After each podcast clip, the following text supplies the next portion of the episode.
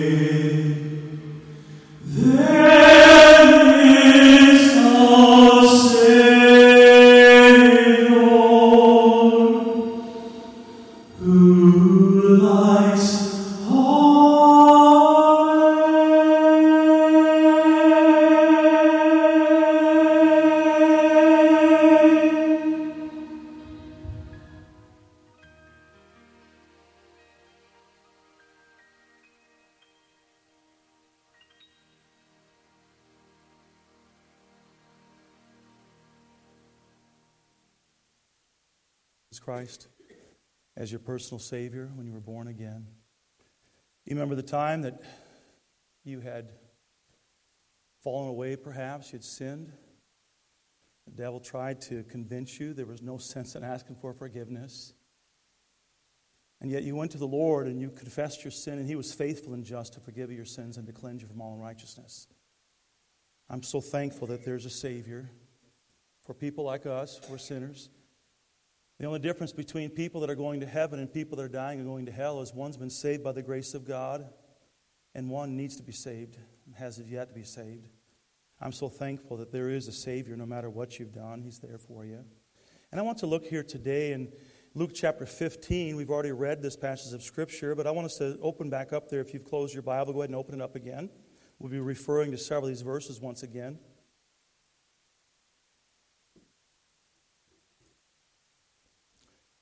And the title of this message today is From Pigpen to the Palace. From Pigpen to the Palace.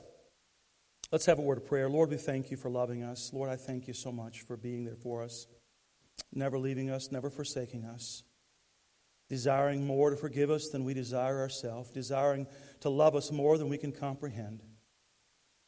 Lord, wanting to light our way, wanting to guide us by your word. Lord, we thank you for speaking to us. I pray, Lord, that you would, right this moment, in this next few moments, Lord, speak to our hearts. Lord, I pray that we'd make right choices, good decisions that would bring honor and glory to you, that would give us a life that would be blessed. Lord, I pray that you'd help us today. Lord, I pray for those perhaps today that do not know they're on their way to heaven. Lord, I pray they'd come to you today. Lord, I pray for Christians today perhaps who have backslidden. They're not where they should be. Lord, I pray there'd be repentance today. You're right there waiting, tenderly waiting and calling. Lord, I pray that we'd hear your voice. Lord, speak to us this morning. I pray in Jesus' name. Amen. This passage of Scripture this morning is a very well known parable, the parable of the prodigal son. I've read it, learned about it my entire life. I'm sure many of you have. It's a very important. It's connected with the, the lost but found parables that Jesus Christ is, is speaking about here. It's an interesting parable. And to understand the, the message of the parable, which, by the way, this message is very relevant for the church today. It's been relevant for the church of all days, but especially for today, for us. This is not just a, a lesson to be learned about a person getting saved, even though that's there, but there's a lot here for all of us here today. And the lesson that we see here, you have to remember the context of what's going on. And when Jesus begins to give these parables of lost and found, he's talking to the Pharisees, the scribes, those that were there that were questioning him. And they were complaining. What were they complaining about? They weren't complaining because he was preaching too long. they weren't complaining about the fact that uh, at this moment, uh, the fact that he said that he was Jesus, the Messiah. No, at this point in time, they were complaining. Now, they would do that complaining, there's no doubt about that. But at this point in time, what they're complaining about is the fact that he's spending too much time with sinners. He's spending too much time with the drunks, spending too much time with the publicans, the tax collectors. And they're wondering, why are you spending all the time with them? And they were judging Jesus Christ. Now, you know, that's an interesting thought, isn't it? Can you imagine being the judge of Jesus Christ? Well, I talk about putting yourself in a place that you don't belong. There it is right there. Here they are judging him because they're these religious people. They got it all together. They're following all the traditions that man has, and they are telling Jesus, no, you shouldn't be spending so much time with those reprobates. It's interesting if you go back and look at the inter- interactions between Jesus and the, these Pharisees and how he responded to them. A very quick answer as to why he spent time with sinners, drunkards, tax collectors was what he said in Luke 5 31 that they are whole, uh, that they that are whole are not in need of a physician, but they that are sick. I came not to call the righteous, but sinners to repentance.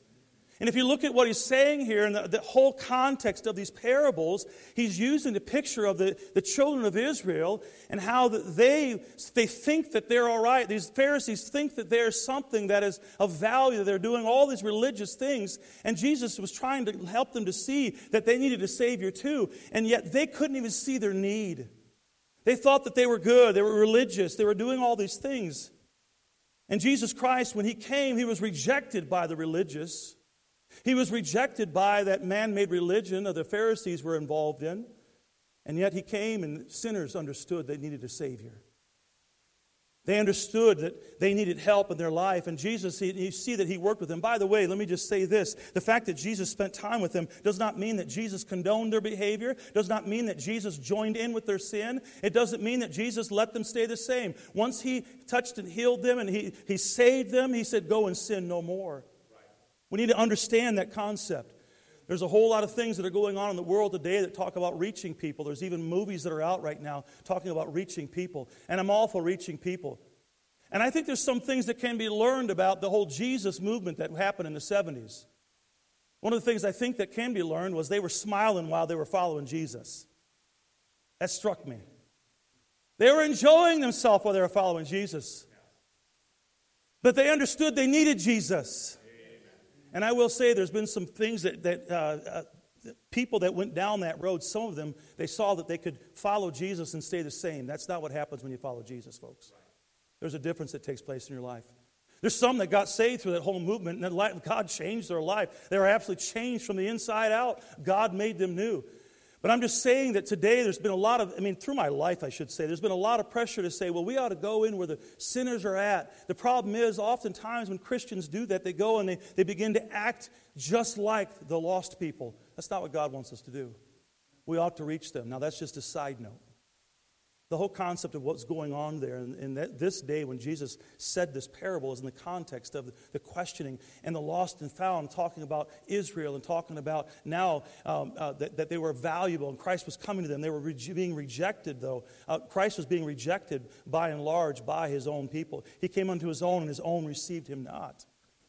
And so the, the message that we look here, there's, there's kind of a deeper message, but the message specifically now, I want to hone in on that. And the clear message in this parable of the prodigal son is this is that the Lord came to save sinners. I'm thankful for that today. Because, like I said earlier, every one of us, we're sinners. I'm thankful the Lord came to save sinners. While many today are doing everything they can to turn the church into a social club to entertain all ages, we must never forget the purpose of the church is twofold. It is there to be the edification of the saints. That means to edify, to build one another up, to encourage one another. That's through encouraging each other as we serve the Lord and use our spiritual gifts. That has to do with us teaching and preaching. That has to do with us learning and growing. That has to do with us when we come together and even sing songs of praise unto the Lord that's edifying one another, encouraging one another to worship the Lord no doubt about that. But all of those things are in preparation for the second reason why the church exists. What is the main reason why we're still here on this earth? To fulfill the Great Commission. That's to go out and to win the lost. We, a minute ago, we said, Amen, that the main reason for this parable is that the Lord came to save sinners. But why are we still here? That the Lord would now use us to see sinners get saved. We have to grasp that concept. And I praise the Lord for this, this parable because there's so many parallels we see here between God, our Heavenly Father, and the, the, the Father here in the story, and the Son being where we were, or perhaps where you're at, and how that God loves us. And God, with open arms, is, is wanting for us to come to Him. And so I want to focus in on this this morning. And as we look at this, this the story of from the pigpen to the palace, we see the prodigal son, we see the loving father, the two main characters here. And the first thing I want you to notice is the rebellion of the son. He was rebellious. What kind of rebellion uh, was it? It was a rebellion, first of all, uh, against authority. He was rebelling against authority. The prodigal son, he wanted to leave his father's house for several reasons, but mostly, I believe one of the primary reasons was the fact that he was rebelling against the authority of his father. He did not want to follow his father. He didn't want to live under his father's guidelines. He wanted to do what he wanted to do. You know, this is the same reason that a lot of children leave home today. They want to live their life where nobody's telling them what to do. Isn't that funny how young people, they want to live, get out of the home so they can go live where nobody tells them what to do. I'm going to go join the Marines so nobody will tell me what to do. what? I'm going to go work that job. I'm going to work, man, all those hours. I don't want nobody telling me what to do. I'm going to work so many hours I can get my own place so I don't have to stay at home or somebody's going to tell me what to do. Man, they go to work, they find out someone's going to tell them what to do there. But here we see that there's a young man, he wants to get out of the authority, out from the authority of his father. And like I said, many are wanting to do the same thing. And you look at it now. Let's think about this for a moment. The prodigal son's father's house provided three things for this son. First of all, it provided parental discipline. Secondly, it provided protection. Thirdly, it provided provision. All right? All those things were built in. That's the way God intended for it to be, by the way. That's the family unit. There was uh, parental discipline, there was protection, there's provision. You know, when a young person leaves home, they leave the discipline, but you know what? It's not just the discipline that they're leaving. They are leaving the protection of that home, they are leaving the provision of that home. And rebelling against authority is a bad way to start out as a young person, by the way.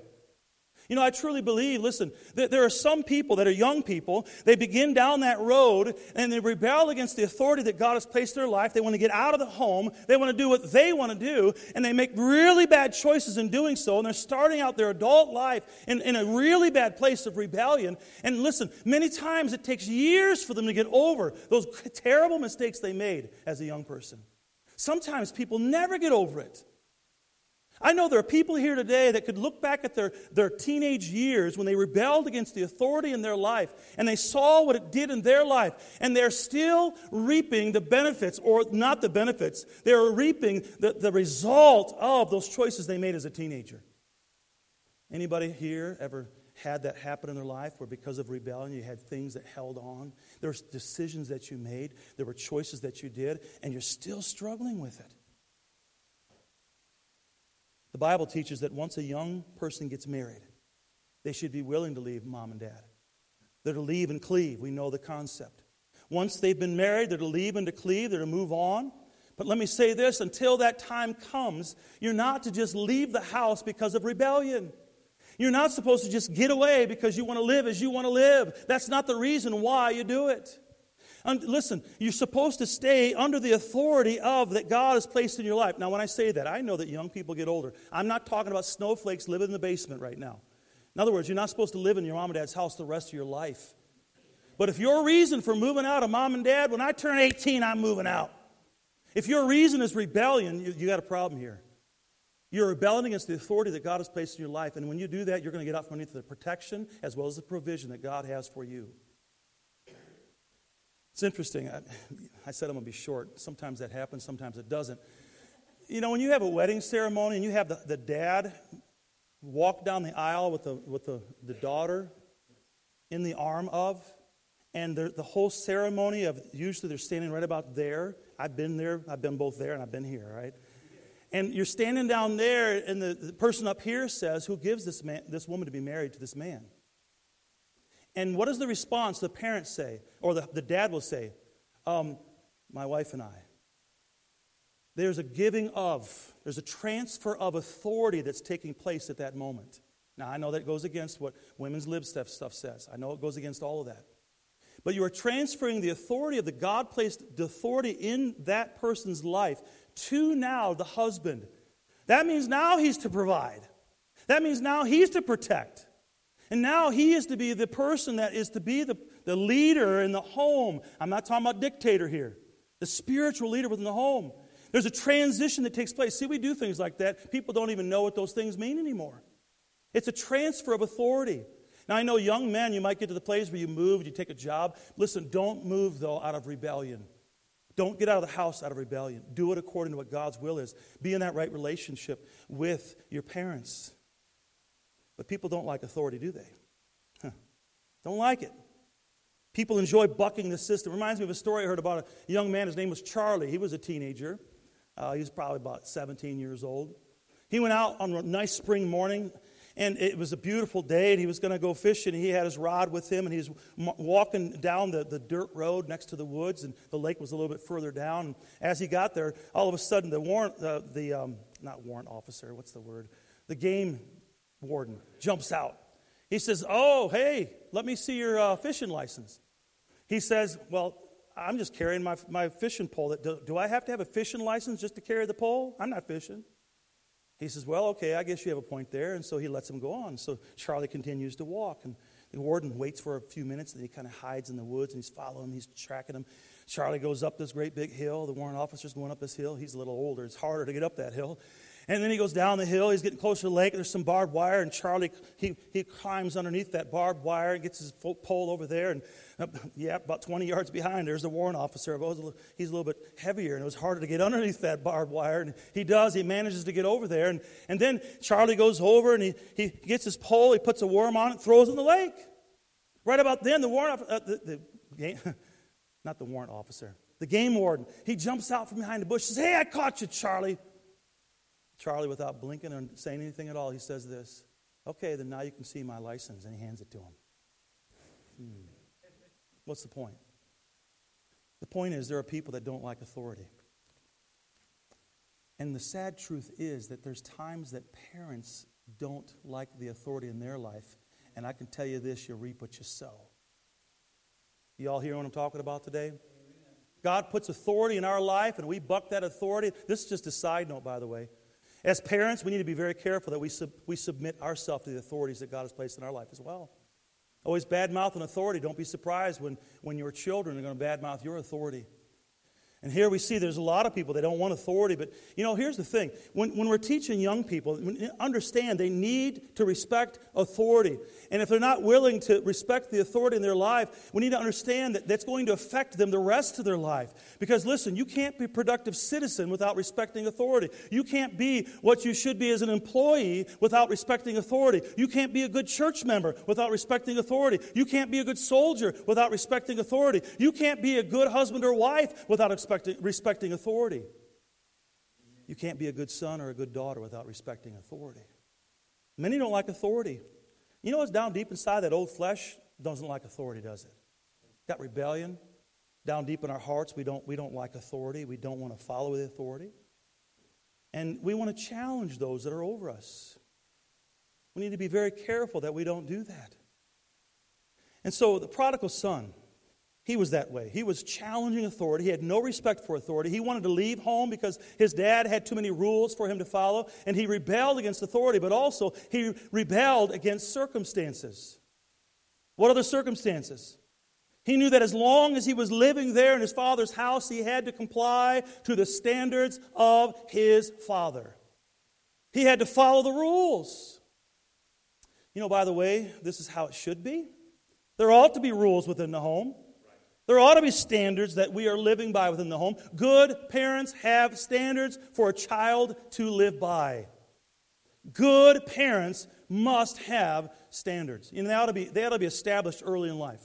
Children ought to know from very young age what they're to do and what they're not to do. You ought to be teaching them and showing them. You show me a home that does not have such standards for the children, and I'll show you a home where the children are so confused. They're like a termite and a yo yo, they're so confused. They don't know what's up or down. They don't know which, which way they're going. You, want to you show me a home like that, I'll show you a miserable child too.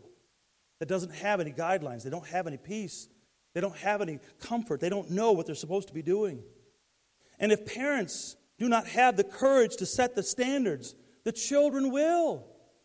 Children will set the standards. Standards. What is that? A guide that keeps you from breaking God's law standards, what they're supposed to do, what they're not to do. And when children set the standards and the parents live a life where they are completely confused, life is horrible. And so we need, we need to set standards. Today, what do we see? Unfortunately, we see parents that are spineless. We see parents today that, that they, they don't know what to do if Johnny's throwing a little fit. I mean, they sit there. You ought to see. I mean, you walk into Walmart and you see Johnny having a fit, and parents don't know what to do. Now, some of us, we grew up with parents knew what to do when we were throwing a fit. And I can tell you, by the time they got through with us, we knew what to do as well. Amen to that. Johnny needs to know what to do. And parents do as well. They had to show him what they're supposed to do. And yet we have parents today that have lost control of their children, and children are setting standards. They're taking the leadership in the home. You want to talk about mess? A child has no business being the leadership role in that home. Child has no business. They're not ready for that yet. There's a reason why they're under your protection. There's a reason why God gave them to you. He, he's wanting for you. They're a gift from God, but God's wanting for you to protect them and to teach them and to train them. Train up a child the way they should go when they're old. They'll not depart from it, is what the Bible says. We're supposed to be training them.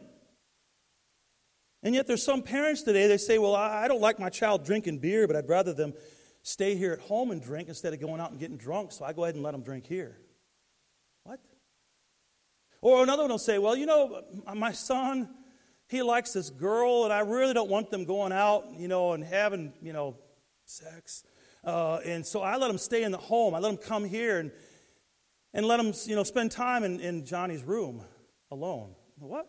Because I'd rather them stay here and alone than have them be out there. At least I know they're in the house and they're safe.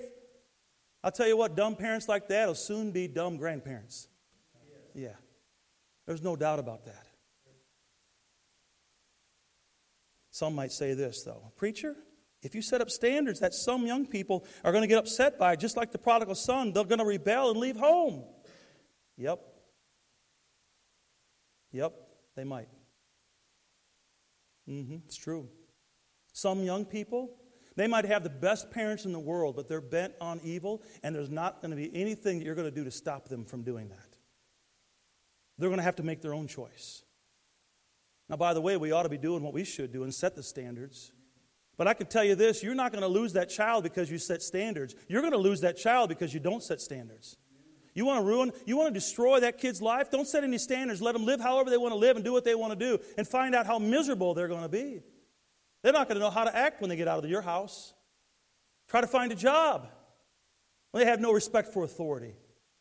You need to set standards for them, have standards. So we see the rebellion of the son, then we see the recklessness of the son.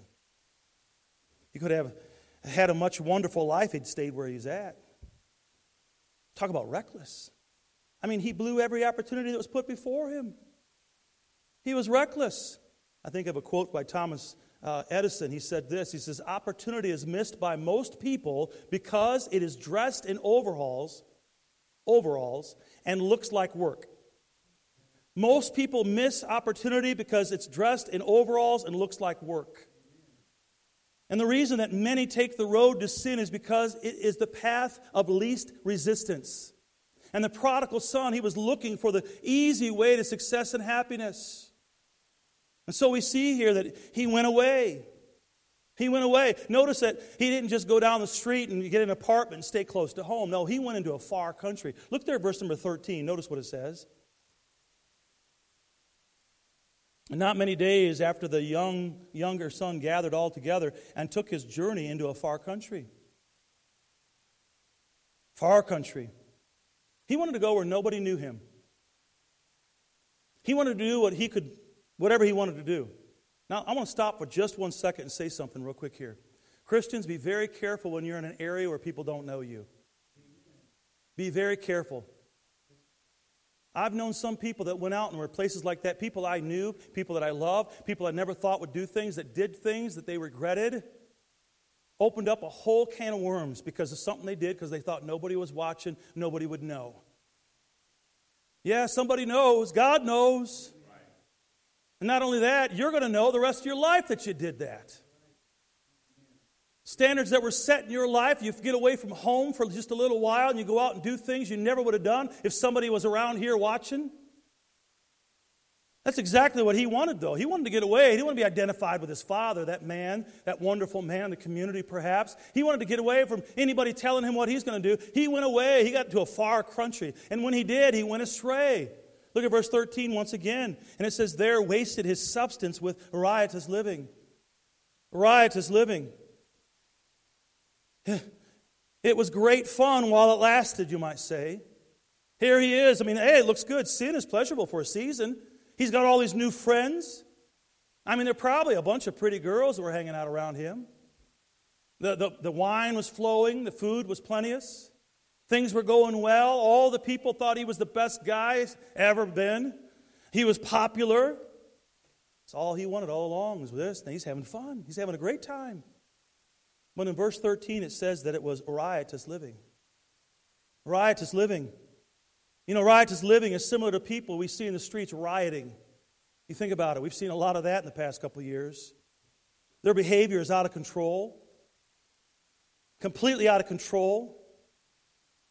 Here, they're, they're, they're, they're doing things that don't respect anybody, don't respect themselves, out of control. Here's exactly what's going on with this prodigal son. Here he is, but you know what? He's in for a sudden shock. It was something he didn't expect that would happen, and it happened so soon. Two things happened. Number one, his money ran out. You know what? Sin is expensive. It's going to cost you more than you ever thought possible. Thought he had all that money, man, it was gone quick. All that righteous living, it's gone. Number one. Number two, a mighty famine arose in that land. All that he had before, I mean, that he had, and, and now he is, he is starving. Starving. Look at verse number 14. Notice what it says.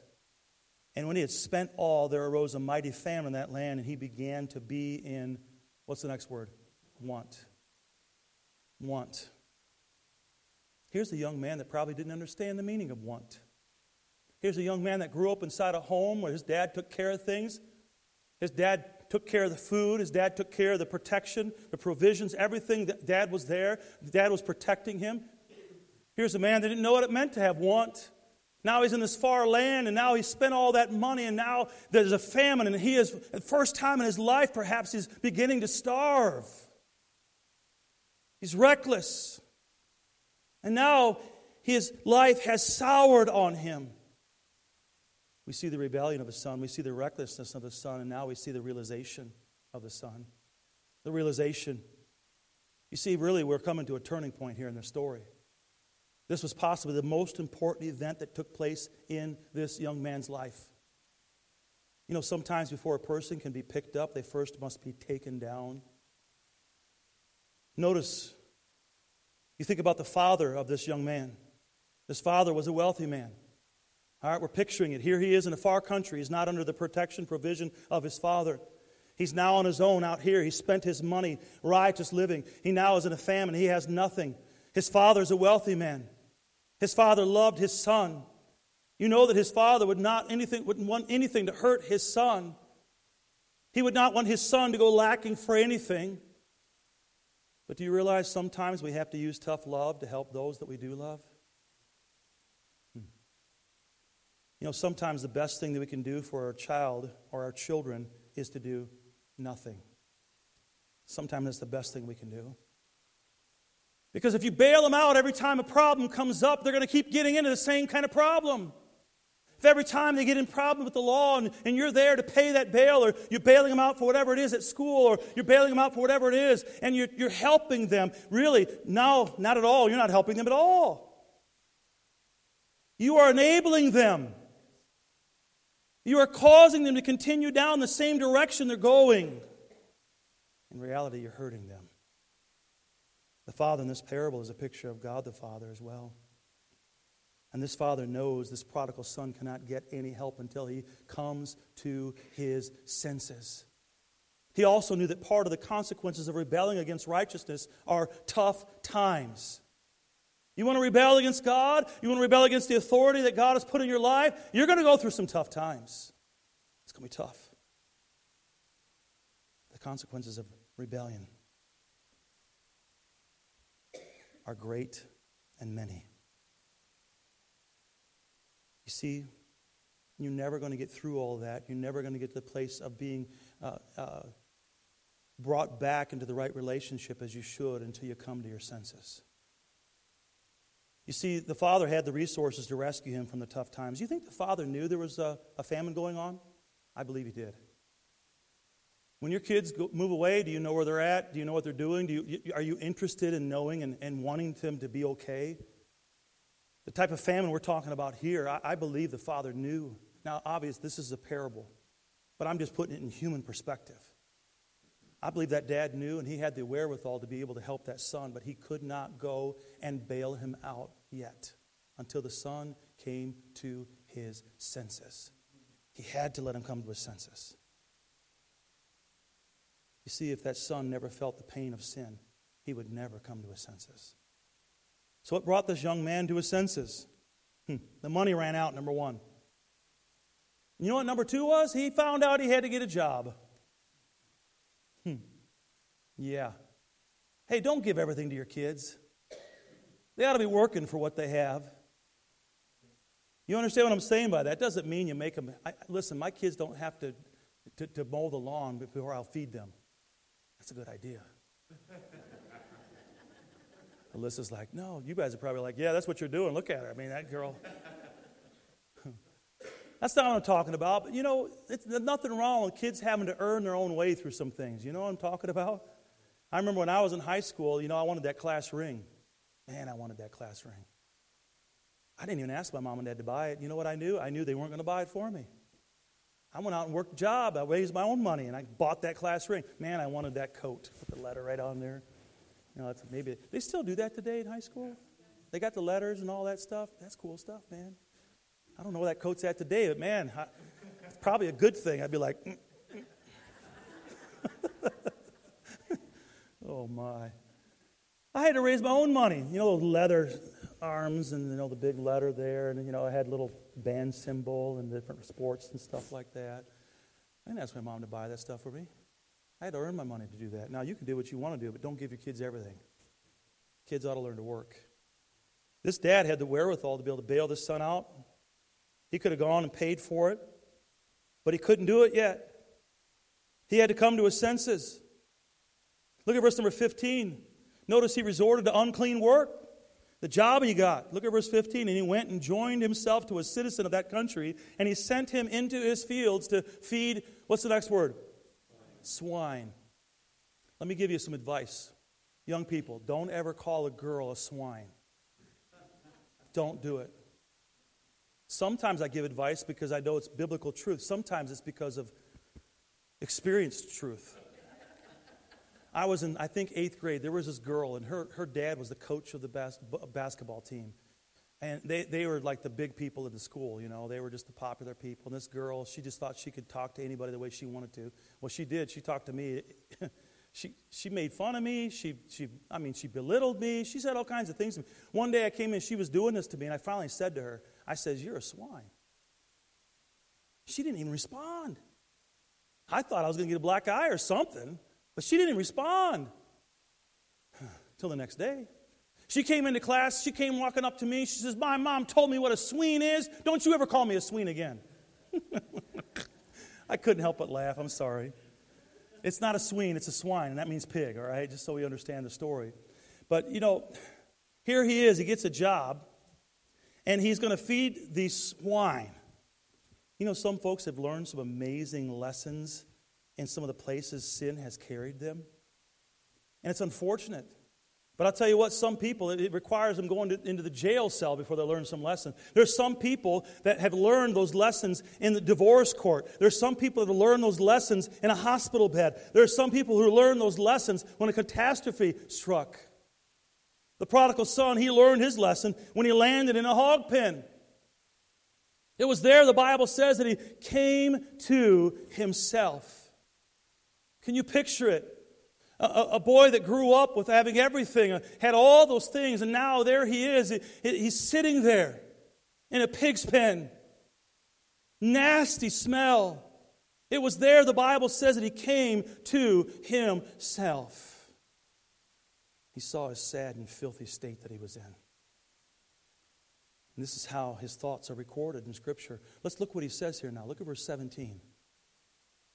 And when he came to himself, he said, How many hired servants of my father's have bread enough and to spare, and I perish with hunger? I will arise and go to my father, and will say unto him, Father, I have sinned against heaven and before thee, and am no more worthy to be called thy son. Make me as one of thy hired servants. And he arose and came to his father. But when he was yet a great way off, his father saw him and had compassion and ran and fell on his neck and kissed him. Now he's thinking different, isn't he?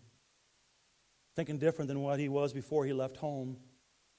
Notice that once he came to his senses, first of all, it's the first time ever he saw what he had done to himself.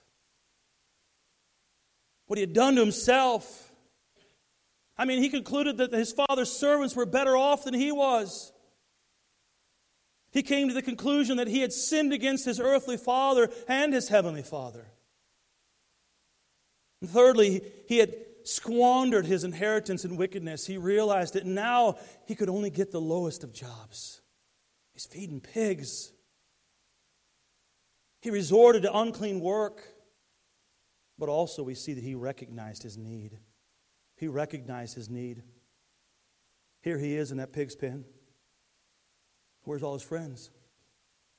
Where are they all at now?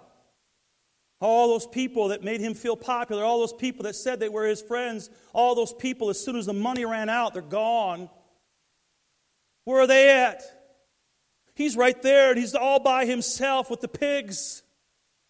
Nobody to share the burden, nobody to help him in that state. He's all alone. You know, when one is rich and prosperous, there's no shortage of folks. When things are tough, we find out who our true friends are.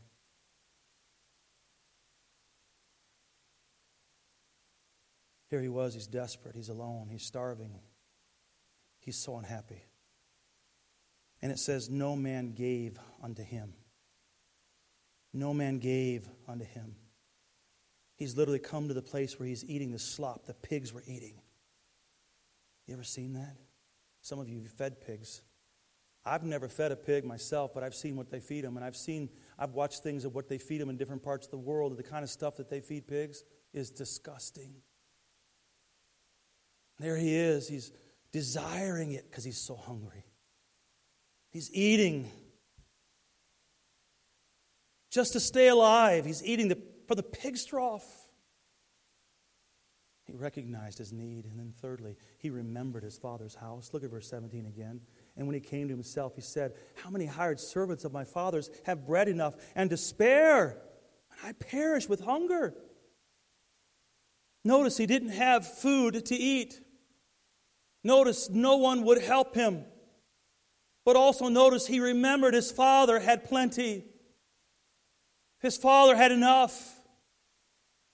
It is truly a wonderful thing to be aware of the abundance of God and to know that there is sufficient supply to meet all our need. And coming to this realization, he came to the conclusion that he was going to do something about his situation. He wasn't going to just sit there, wallowing in that pig garbage. He wasn't just going to sit there.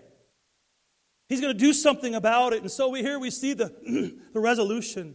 the resolution.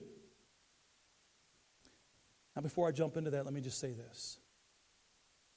You can come aware, become aware of your situation in your life. A person can come to the knowledge of knowing that they're a sinner and still die and go to a Christless eternity. A person can come to church every single week and sit inside these chairs, sit right there, and yet come to a place in their life of never trusting in Christ as their Savior and go to a Christless eternity. Realizing they're a sinner, realizing Jesus Christ died for them, but never coming to the place of acting on that. Coming to your senses means that you are, there are going to be some things that you must do. You must do. Look at, first of all, his determination. Look at verse 18 again. He says, I will arise and go to my father. I'm not going to stay here. I'm getting up. Nothing here for me. I'm going to my father. Listen, change does not occur until there is a determination to change, a decision to make a difference. People do not change by accident. There must first be a decision made, and then change follows. Now, don't misunderstand me. I'm not talking about cleaning yourself all up before you get saved. I'm talking about realizing where you're at and the dirty condition that you're in and desiring a change and going to the Father that can make the change. Making a decision to go, being determined. We see his determination. I will arise and go to my Father. Notice his declaration. He says in verse 18, the second part, I have sinned against heaven and before thee, is what he's going to say. He realized it. There was no excuse given just a declaration of guilt. I have sinned. I mean, he could have easily said, Dad, it's because the way you raised me. You pushed me out of the home. It's because you were so hard. He didn't say that. He came to his senses. He realized what he had was so good, and now he sees where he's at and what he has done. He says, I have sinned against heaven and against thee. You notice he doesn't blame society either. Oh, a lot of people are doing that today my upbringing, my kid, my parents. Oh, it's society. It's because of what the world is doing. It's why I'm where I'm at. You know, sometimes the hardest thing in this world to say is, I have sinned. Taking ownership of what you've done.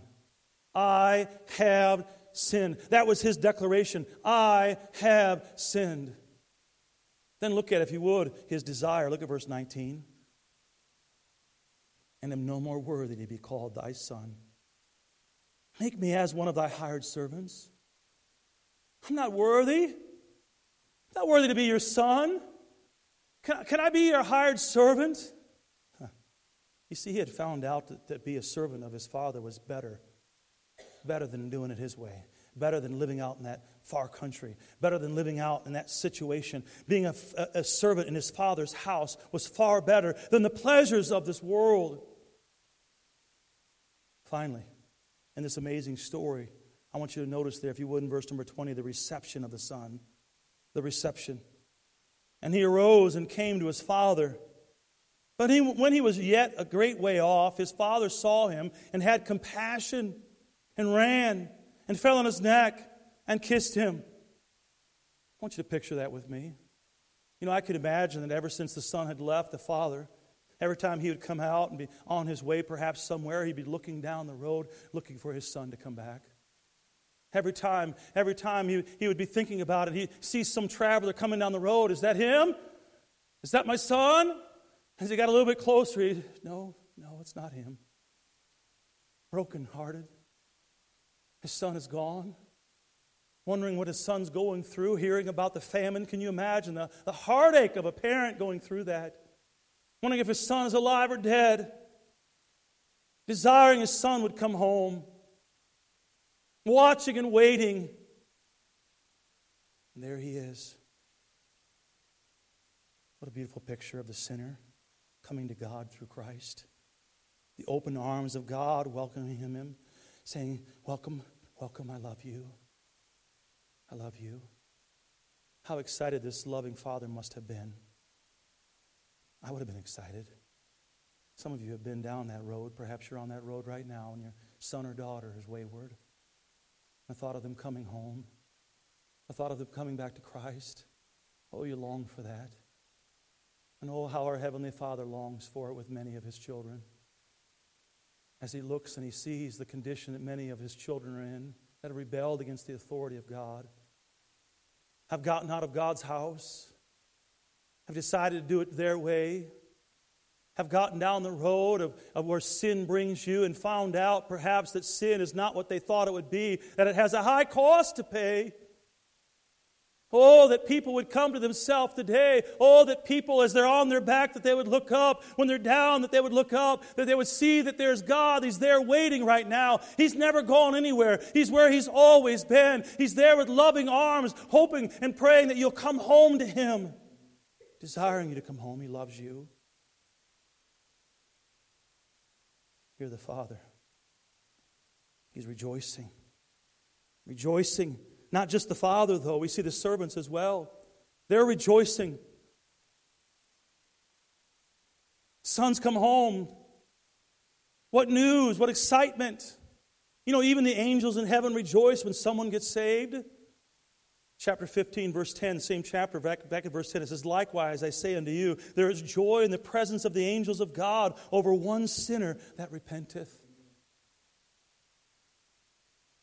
So here it is today. Where are you at? How you living your life? We talked about the protection, talked about the provision, being in the Father's house. Yes, having to follow the guidelines and the rules and the protection that comes from it and the provisions that come from it. There are many Christians today that don't want to follow what God says to do. They want the blessings, they want the protection, but they don't want to obey what God says to do. They want to go out and live that life however they want. They want to feed the flesh. They want to do the things of the flesh. And then when they have problems come, they want God to bail them out. What's so sad today is there's people that are down in that pig's pen and they stay there. Stay there.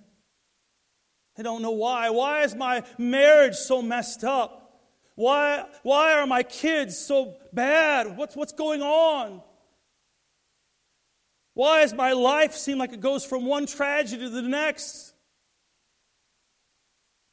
Whom the Lord loveth, he also chasteneth, the Bible says. Is it possible that God is allowing you to go through those things because He's trying to get your attention? That you'll come to yourself? Hey, listen, being a servant of God is so much better than being away from God. But I'll tell you what, it gets better than that, folks. If you're here today, you've never trusted in Christ your Savior, you can come to Him today, and He's there with open arms, and He will forgive you of your sin. He has paid your sin debt. He wants for you to be His son, His daughter. He doesn't want you just to be His servant, He wants you to be His family. He loves you. Have you trusted in Him today? You're born again Christian, you're wayward, you're away from God. Have you found out yet that it doesn't pay? Have you found out yet? Young person, You've got rebellion in your heart. You say, well, it's my mom, it's my dad, it's their fault. No, that rebellion in your heart is your fault. It is your choice. You are making a decision whether you'll rebel or not. And by you saying it's mom and dad's fault, you, by an extension, you are saying it's God's fault. That rebellion in your heart today, listen, you need to come to yourself and repent before you have to get to the pig's pen to find out that it's wrong. Mom and dad have guidelines in your life, it's because they love you. We see the rebellion of the son, the recklessness of the son, the realization of the son, the resolution of the son, and then the reception. Where are you at? Where are you at this morning? Let's all stand with our heads bowed and eyes closed as we pray. Lord, we thank you for loving us. Thank you for sending your Son, Jesus Christ, to pay our sin debt. And you, with open arms, are calling. Those who are lost, they've never trusted in you as their Savior, calling them to come. Trust in you today to receive everlasting life.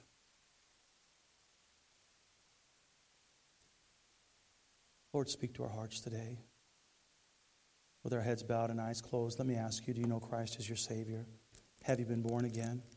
Time and a place in your life when you accepted Him as your personal Savior, you know you're going to heaven. If that's your testimony, would you put your hand up high? Say, Yes, I know I'm saved. I know I'm saved. God bless you. May put your hands down. Perhaps you're here this morning, you don't have that peace. You don't know beyond a shadow of a doubt that if you died this moment that you'd go to heaven. Now, listen, I'm not asking if you're a religious person. I'm not asking if you're in church every time the doors are open. I'm asking, do you know for sure you're going to heaven? Because you've been born again. Maybe you're here this morning and you don't have that peace. You don't know for sure if you died this moment that you'd go to heaven. Listen, God is calling you right now. He wants you to come. Come to Him for salvation. Perhaps you're here this morning. You say, Preacher, I don't know if I died today that I'd go to heaven. Could I pray for you? I won't call you out. Would you just slip your hand up? Say, I don't have that peace. I don't know if I died that I'd go to heaven. Anybody like that today? Christian? Where are you at in your walk? Where are you at in your relationship with the Lord? How's your relationship with your husband or wife? How's your relationship with mom or dad? Are you pushing back against the authority God's placed in your life? Would you just surrender to Him? It might be today that you need to come back to the Lord. You've found yourself in a backslidden state.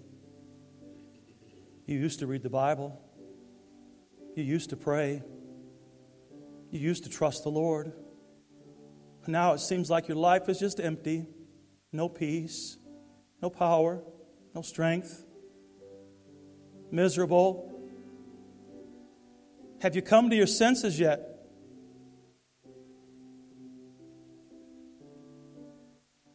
Is God speaking to your heart this morning? Young person, is God speaking to your heart today?